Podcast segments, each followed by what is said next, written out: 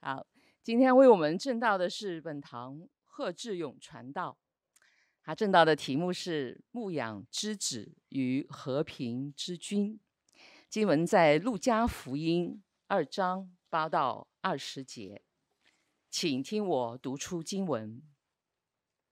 在伯利恒之野地里，有牧羊的人，夜间按着更次看守羊群。有主的使者站在他们旁边，主的荣光四面照着他们，牧羊的人就生惧怕。那天使对他们说：“不要惧怕，我报给你们一个大喜的信息，是关乎万民的。因今天在大卫的城里为你们生了救主，就是主基督。你们要看见一个婴孩包包着布。”卧在马槽里，那就是记号了。忽然，有一大队天兵同那天使赞美神，说：“在至高之处，荣耀归于神；在地上，平安归于他所喜悦的人。”众天使离开他们，升天去了。牧羊的人彼此说：“我们往伯利恒去，看看所成的事，就是主所指示我们的。”他们急忙去了，就寻见玛利亚和约瑟，又有那婴孩卧在马槽里。既然看见，就把天使论这孩子的话传开了。凡听见的，就诧异牧羊之人对他们所说的话。玛利亚却把这一切的事存在心里，反复思想。牧羊的人回去了。因所听见、所看见一切的事，正如天使向他们所说的，就归荣耀于神，赞美他。经文读毕，感谢神。有请贺传道。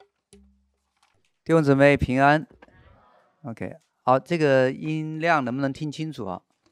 可以啊。OK，好，让我们一起有一个开始的祷告啊。欠天父感谢，在两千多年前，你为我们降世为人，在这寒冷的冬夜，你从高天来到我们中间，成为我们的一份子，用你的大爱为我们牺牲，也拯救我们。我们今天所纪念的是你这样一份大爱，也愿这份大爱的话呢，临到。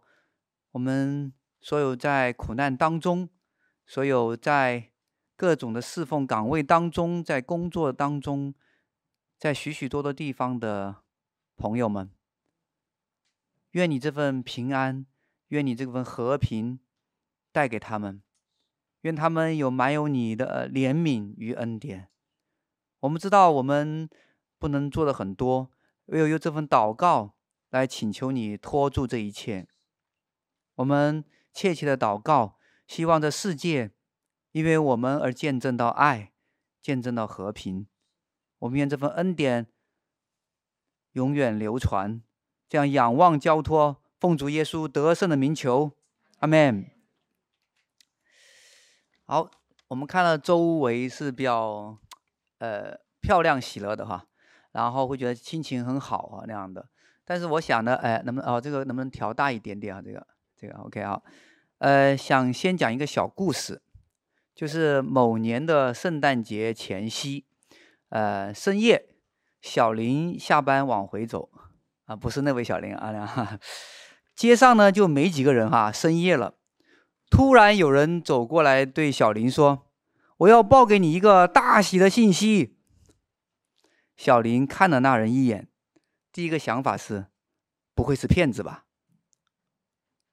他再观察一下对方，发现对方看起来也很正派哈，他就问对方：“什么大喜的信息啊？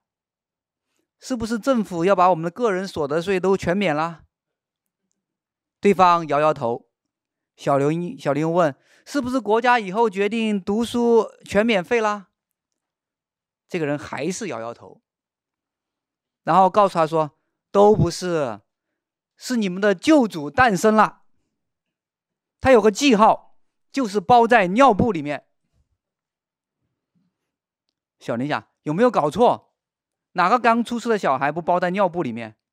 不包在这个布里面？难道包在 Gucci 里面啊？难道包在 LV 里面啊？这算什么记号？哎呀，你不要急，不要急，他还有一个记号。这个救世主呢，不但包着尿布，他还出生在马槽里。听到这里的话呢，小林终于忍不住爆了一句：“神经病！”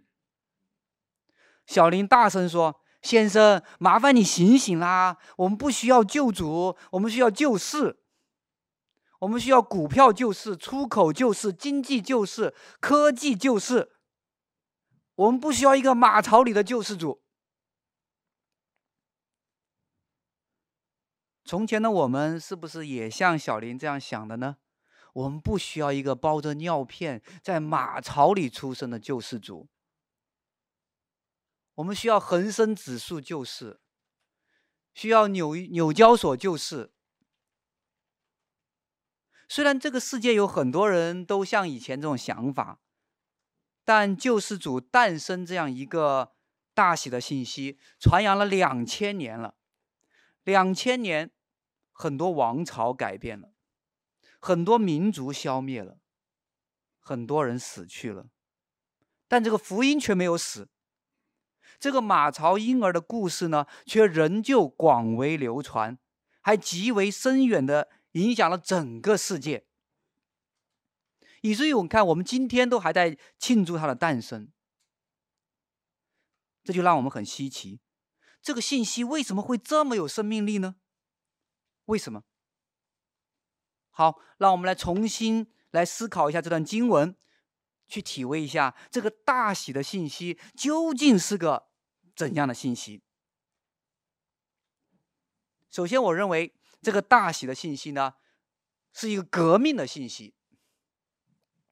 一想到革命，大家就可能会想到什么呢？哈，流血哈，争斗哈，权力哈。茉莉花革命哈那样的啊，但我今天讲这个革命呢，却恰恰相反，因为这个革命信息呢，无关权力，无关争斗，也无关流血。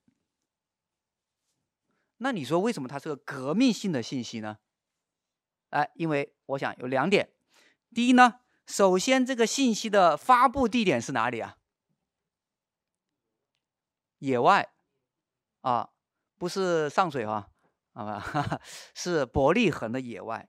哦，伯利恒，大家不要觉得很浪漫哈，我去过那个伯利恒，很小很破的，跟你讲，哎，这个伯利恒呢，大家都知道呢，耶稣诞生在伯利恒哈，大家一想到伯利恒，大家会想到什么呀？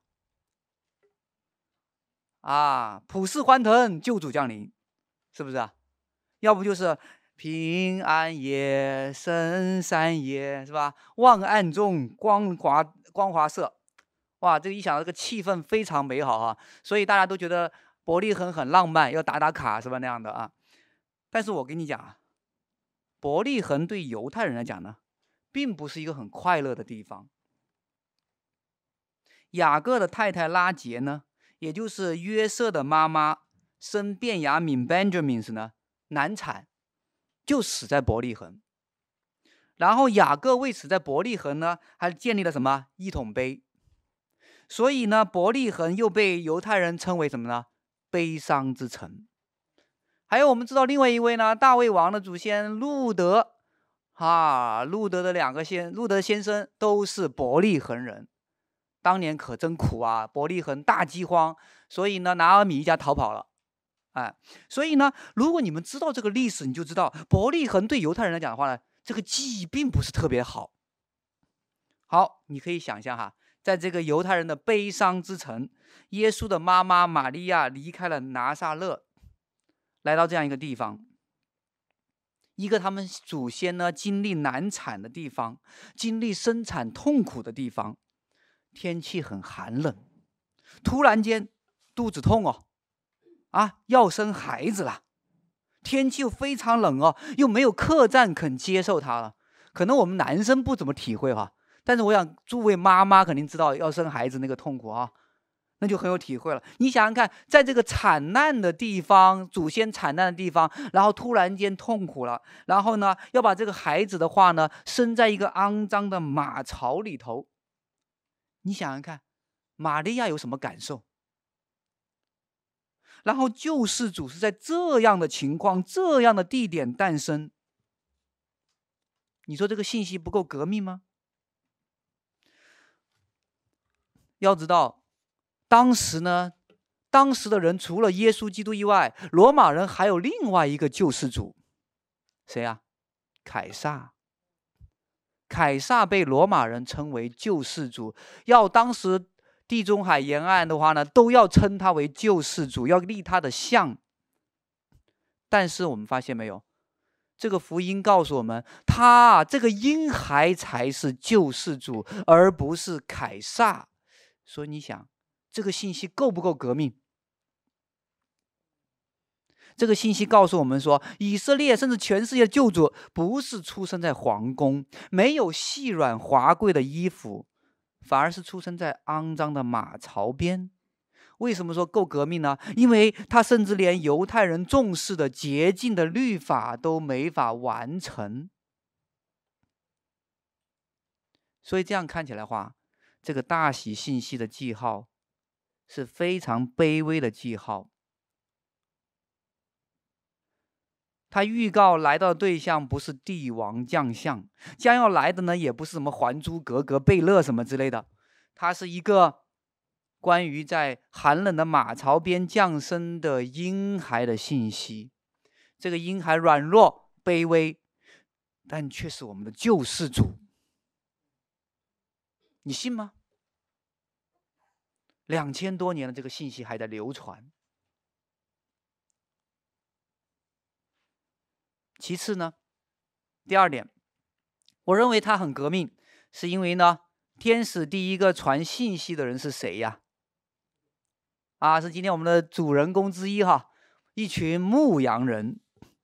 好，大家知不知道这群伯利恒的牧羊人所看守的是什么羊啊？伯利恒其实呢，离耶路撒冷很近，中间只有十五里，所以他们看看守的羊呢，是献祭用的羊，是不能有残疾的羊，所以要非常非常谨慎小心。而且我们知道哈，牧羊人在巴勒斯坦呢，非常的卑微。哎，大家不要以为是现在的那个内蒙古的有钱人家里有几多头羊那样子哈，那羊呢不是他们的，他们是帮人看羊的。啊，在古时候的巴勒斯坦地的话呢，牧羊人是被人歧视的人。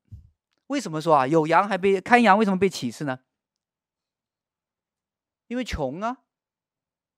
第二呢，不单止穷，他们还被视为不洁净的人。你看，你到处放羊嘛，你没有水，很多时候哪有可能搞得那么洁净呢？是不是？然后的话呢，他们有很多律法都守不了，哎，一来没法守洁净的律法，二来的话呢，他们也没法守安息的律法，他们经常去不了那个圣殿那个做礼拜，因为他们打了这份工啊，让他们守不了某些律法，打工仔是很很惨的。你看啊，他们啊没有固定地方，要到处找草，要上班加班，所以很多时候去不了圣殿敬拜。犹太人呢又很注重洁净的律法，可是牧羊人又做不到，整天接触羊群很脏，又不是到处有水，又不到处有水龙头，像我们今天样的，哎，所以他们不怎么洗手，不洁净。晚上呢，还整晚不能休息，要轮着班，因为大家知道这个旷野地是有很多野兽的哈。万一这个野兽偷走了羊的话呢，他们赔不起，有的时候很难赔的那样的。你说这样一种人活得怎么样？所以你看，天使报信的夜晚，他们在哪里啊？他们在野地里分班看守羊群。所以这样一群人要不停的打工，要靠着微薄的工作养家糊口。他们没有高深的学识，没有地位，连基本的一些权利都没有。所以有的时候我们来想一下，这群牧羊人，我倒是想这个四处飘荡的牧羊人哈，哪里有草就要去哪里。哎，还要防着野兽，还要小心翼翼的，不能好好休息，还要防着强盗。哎，所以你想想看，这群人呢有什么样的处境呢？可以想到的处境就是穷，没有安全感，四处飘荡，生活不稳定，还被本族身边的人看不起。你觉得这种人会活得怎么样？艰难哈，放在我们身上啊！如果我们整天工赶车很累，工作很累，连自己住的稳定的地方都没有，还被周围的人看不起，你想我们的生活会怎样？我们会不会很自卑啊？但上帝偏偏拣选了这样一帮人。这样一帮不洁净的人，这样一帮呢弱势群体呢，把这大喜的信息首先报给他们听。为什么？你说为什么？我们可以猜想一下为什么。我认为，正正因为他们没有安全感，他们卑微，他们孤苦。没有安全感，所以他们不会光想着靠着自己的能力；卑微，所以他们不会骄傲，不会固执己见；孤苦，所以他们会更盼望神的安慰。很多时候，我们发现呢，神往往寻找的是那些失去安全感、失去依靠、失去亲人、失去很多很多的人。为什么？因为这些人会更容易体会到神的恩典是多么多么的重，所以他们更容易感恩，所以他们更容易顺服神的话语，所以他们更不会随随便便来对付、对待神的话语、神的信息。很多时候的话呢，我们发现没有啊？我们对待神的话语其实会很随意。我们会很容易呢，选择性的来对待神的话语，哎，适合我们的性格的，适合我们习惯的呢，我们就会很乐意遵行。然后呢，不适合我们想法呢，那就先摆在一边吧。主啊，你呼召我来侍奉，那很好。不过侍奉的方式呢，要跟我自己的心意。你要我爱邻舍，那很好，但是呢，要我屈心、谦卑、顺服、爱仇敌那种心态去爱邻舍，我做不到。莫搞我，哎呀，谁叫他脾气不好啊？谁叫他讲话不符合我的想法呀？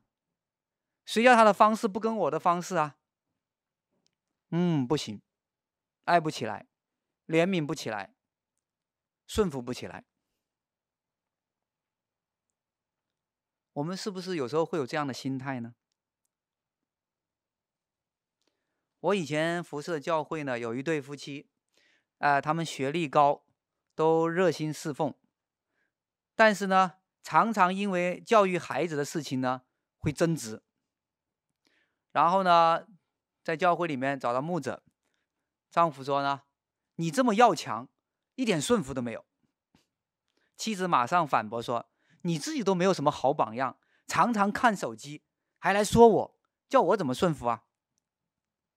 然后那我我就只能辅导啦，辅导了，然后我就给他读了彼得前书二章十八节了。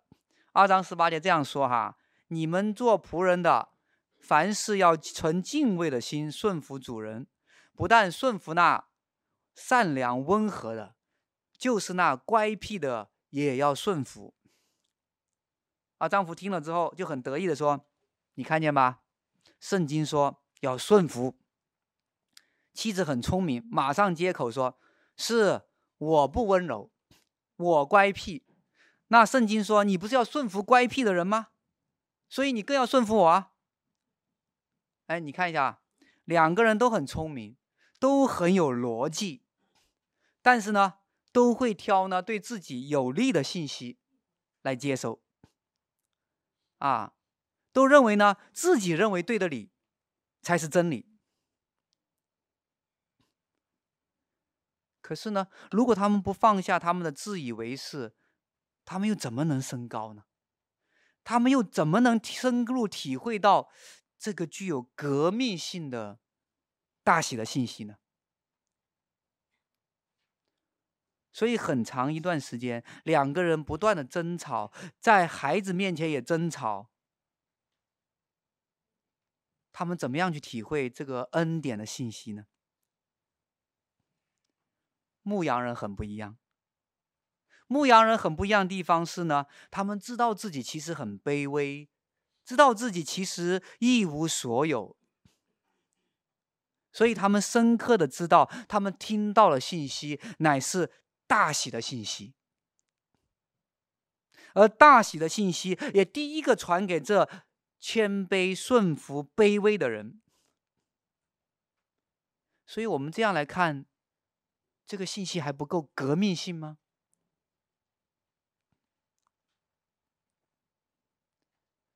我们再看这个大喜的信息，其实也是一个平安的信息。就像这个天使天军唱的哈，唱什么呢？在至高之处，荣耀归于神；在地上平安归于他所喜悦的人。这两句经文很清楚告诉我们哈。神的福音是什么样的信息啊？是给我们带来平安的信息。可是圣经讲的平安到底是什么样的平安呢？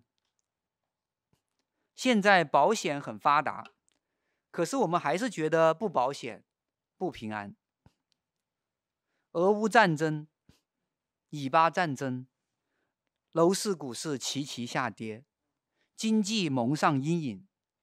反正我不知道你们怎么样，我的强基金是缩水不少的，啊，好吧，你说少赚点钱没关系，人嘛有健康就好了。可是你看看呢，农药超标的蔬菜，打激素长大的鸡，我们常常说现在吃的鸡都没有鸡味了哈，啊，反正也没有鸭味和那样的啊，那，啊。然后你说，要不然的话就压力很大，心理情绪病超多，啊！我上前段时间看到香港政府发布的，说还没到过年呢，香港已经有二十多个学童自杀。哎呀，算了算了算了算了，这些都看开一点，看开一点啊！可是越想看开呢，生活就越是那么多不痛快，是不是啊？有时候老婆的几句话，老公的一个眼神呢？可能让你一个礼拜都想起来都不开心啊！啊，坐车怕堵车，开车怕开慢一点，为什么呢？开车开慢一点，在香港的话是很危险，是为什么？就有后面的按喇叭了，叭叭叭，真是气死人啊！啊，我有个朋友跟我讲啊，有一次呢，他开车开慢了，他后面呢就开车就按喇叭，叭叭叭，他就很生气，他就故意越开越慢。那后面的车呢，就等不及嘛，最后呢，想办法后面车呢从他旁边开过去了，开过去之后呢，他就嗖就从后面追，一边追一边按喇叭，叭叭叭叭叭，那结果两辆车都被抄牌了，结果他没有去上班，他们都去了警察局那样的。嗯，我这个朋友呢，在香港有车有楼，在香港算不错了啊，但是呢，很不平安。在这个高速变化、高度物质化的社会的话呢，我们有太多的压力，所以也有太多的愤怒。有一个社会调查指出啊，北京、上海、广州、深圳，哎，包括香港啊，今年的离婚率接近百分之四十。性格不合、情绪问题、孩子教育的问题呢，是主要的导火索。也就是说呢，现实生活让我们在内心中藏了许多的不能原谅、许多的不平安。所以圣经说，做人呐、度尽的岁月就像什么？就像一声“唉”。那你说说了这么多，你是在打击我们的吗？不是的，圣经在告诉我们怎么样才有平安。平安这两个字呢？平安这个字呢？原文可以翻译成和平，也可以翻译成和睦、和好。首先呢，是要我们与神和好；其次是要我们与他人和好。但是呢，我们怎样做到与神和好、与人和好呢？我想，其实两节经文，短短的两节经文，其实就揭示了我们得平安的秘诀。首先，我们看一下这个第一个哈，第一节经文，呃，上半节十四的上半节哈，他讲到呢，要平安，首先要地上的人做什么？要把荣耀归给天上的神。好，什么样是把神荣耀归给天上的神啊？我们看起来好像觉得，哎呀，又不知道怎么做好。其实要把荣耀归给天上的神，你首先就是要尊主为大。你都不尊他为大，不荣耀他，那别人怎么能看到神的荣耀啊？好，那你说好抽象啊？什么是尊尊主为大呢？简单来讲，尊主为大就是主的话。主的心意排在我们做决定的第一位，就把它摆在最大，大一塞。玛利亚就是很好的榜样啊。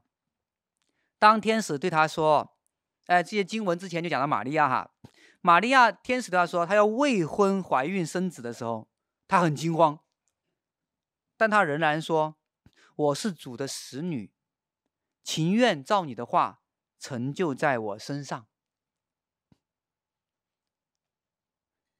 他很惊慌，因为当时未婚先孕的话，很有可能是被砸死的。啊，后来你看他又说，他见到他的表姐伊丽莎白，他又说呢，他说：“我心尊主为大，我灵以神我的救主为乐。”所以你看看啊，当玛利亚听神的话，尊主为大的时候，他就喜乐，他就平安。保罗也是一个好榜样，正如保罗所说，他说啊，他说我知道，我知道怎样处卑贱，也知道怎样处丰富，或饱足，或饥饿，或有余，或缺乏，随是随在，我都得了秘诀。什么秘诀啊？靠主平安的秘诀了，这样的处境，什么样的处境，他都能够泰然处之，还不够平安吗？在腓立比书的四章九节，就在这个经文前面，保罗就说呢，基督徒要按照他的教导和吩咐去做，所以呢，赐平安的神就会与基督徒同在。也就是说呢，当我们听神的话，好好去行的时候，我们就会尊主为大。当我们尊主为大，我们就会把荣耀归给神，所以我们就会有从神而来的平安。其次，这句话的下半段告诉我们，要得平安，就要成为神所喜悦的人。这一条的话呢，我觉得是跟上面这半句话呢是一脉相承的。为什么呢？神喜悦什么样的人呢？神会喜悦什么样的人？神喜欢什么样的人呢？啊，刚刚有人说听话的人，当然听话的人尊主为大，听话的人当然会听了话照着去遵行了。所以保罗说，哎，在腓立比书四章九节这样说哈，他说：“你们在我身上所学习的、所领受的、所听见的、所看见的这些事，你们都要去行，赐平安的神就必与你们。”同在，这说的很清楚。神所喜悦的人，必定会尊主为大，必定会照着神的话去实践。主耶稣就是这方面最好的榜样。在马太福音的第四章，大家记不记得哈？主耶稣他没有罪哈，但他去干嘛呀？记不记得？哦，他跑到约旦河边去受洗。他说：“哎，你暂且这样行，让我来做吧，那样子。”所以最后呢，天开了，天开了之后，然后鸽子下来，然后天父怎么说的呀？这是我的爱子，我所喜悦的哈，说明这种行为就是他所喜悦的。然后的话呢，还不仅仅如此哦，看到马太福音的十七章五节，当主耶稣决定去耶路撒冷受苦的时候呢，在登山变相的时候呢，我们的天父又说了同一句话哦，说什么？这是我的爱子，我所喜悦的。所以天父喜悦主耶稣什么？不就真正喜悦主耶稣，完全谦卑顺服天父，用行动去爱，以至于可以去钉死的意志于行动吗？所以，怎么样得平安，成为神所喜悦的人？怎么样成为神所喜悦的人？尊主为大，把荣耀归给神的人。这两句话其，所以是合在一起的经文，是诗。可是我们的罪让我们偏偏不愿意遵行。正如我们前面讲过的，我们很容易的选择性的来对待神的话语。神啊，你要我来崇拜可以，参加小组可以，唱诗祷告可以。可是你要我忍耐、顺服那些坏脾气的人，跟我意见不同的人，还要忍耐到底，还要爱他，那哪里受得了啊？呃，我认识一对婆媳啊，这系奶奶同呃三婆，都是基督徒。他由于这个生活习惯呢、思想观念不一样，在这个家里面啊，互相谁也看不惯谁。斗个不休。我跟媳妇说：“你婆婆年长啊，不容易啊，你可不可以学习去爱她一下？”媳妇说：“传道，我婆婆呢，就像厕所里的石头，又臭又硬，爱她好难受啊。爱路上扫大街的都容易过爱她。”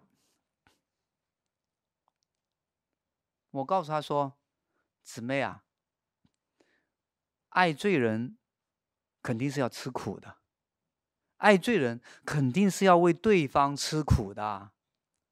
他如果什么都可爱，还需要你特别去爱他吗？所以呢，爱人是要预备吃苦的。没有预备吃苦的爱的话呢，是轻飘飘的爱，是廉价的爱。我们自己如果养育了孩子，就知道，你从小到大爱他，爱你的孩子。何尝不会吃苦呢？所以经文说，在地上平安归于神所喜悦的人，因为神所喜悦的人呢，有一种特质，就是不会自我中心的对待神的话，而是认真顺服神的话。你说这样的人岂会没有平安呢？平安。不仅仅是神赐给我们的礼物，也是神赐给我们的任务。为什么这么说呢？因为我们是在爱的过程中学习爱，是在使人和好的过程中学习平安。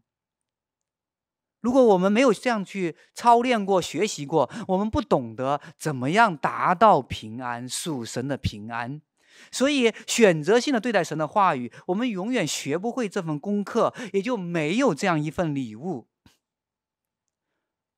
如果你想成为神学的人，那么你就遵照神的诫命去那样做，那最终你自然会得到属天的平安。毫无疑问，牧羊人就是这样一类听话的人、顺服的人，是不是？你们看。他一听到这个信息，大喜的信息，他们就什么？他们就有一个反应了，就是立即行动，去看看所成就的事。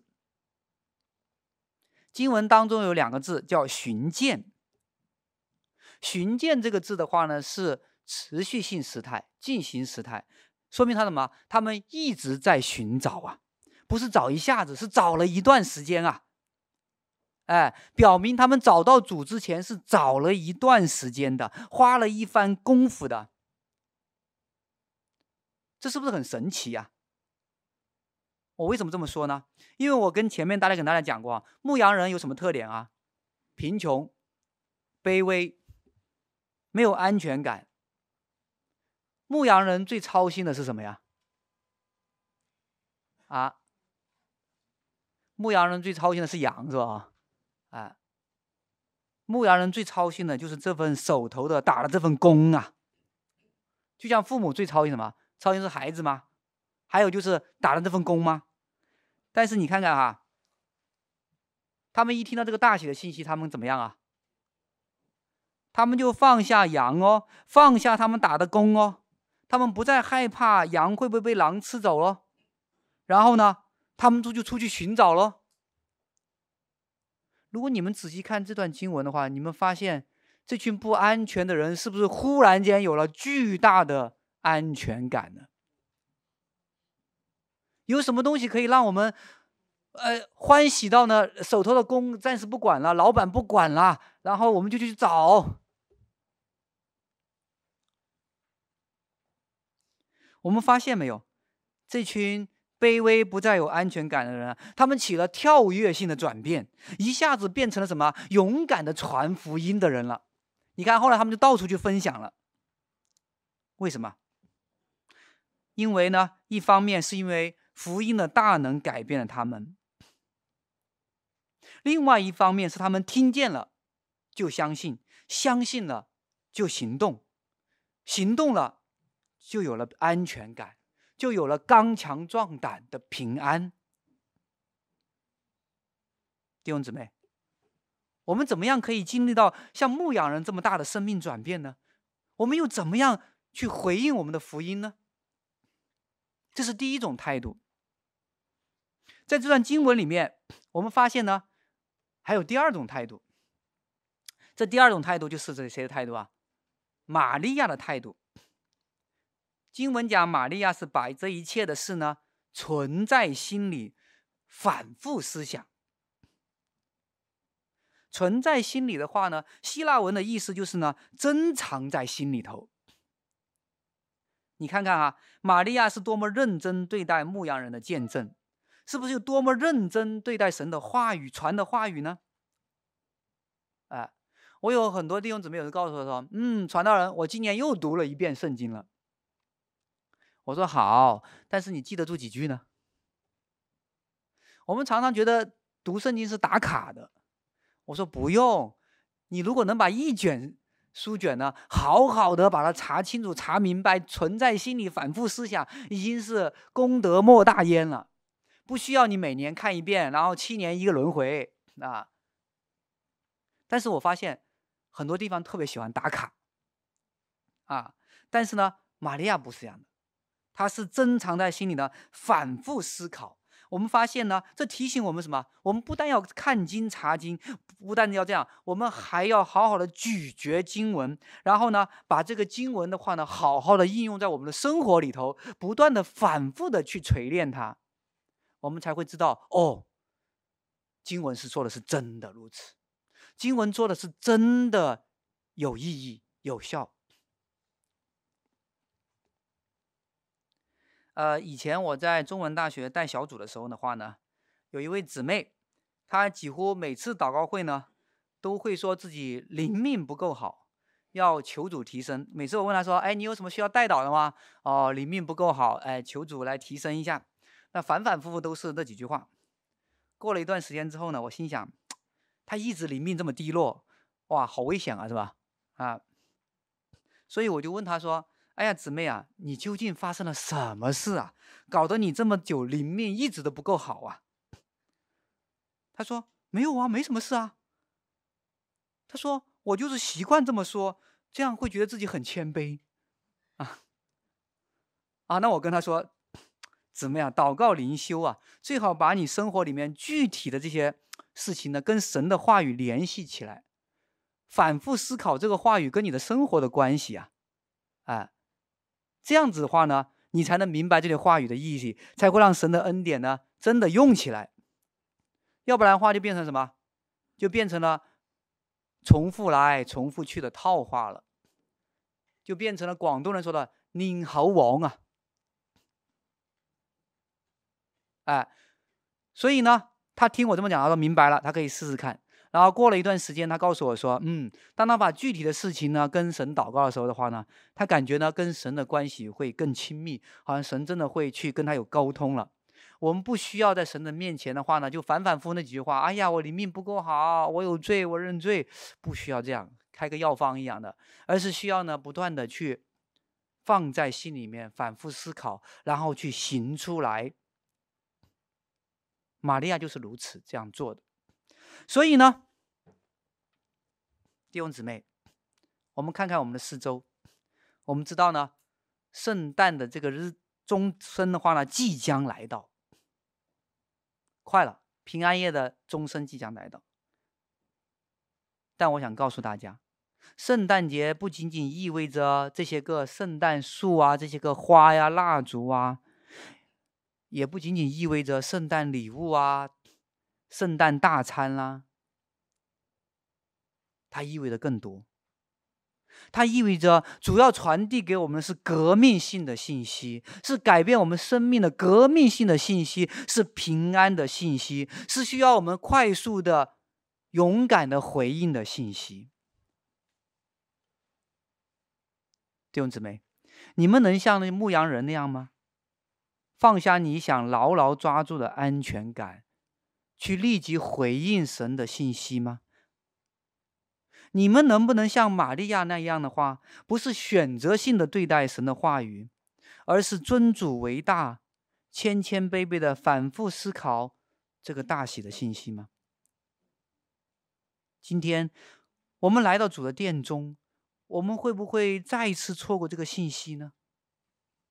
希望神的灵保守我们。让我们知道，这真的是一个大喜的信息，是关乎万民的，是关乎我们的生命，让我们得喜乐、得平安的。感谢神，感谢神的话语。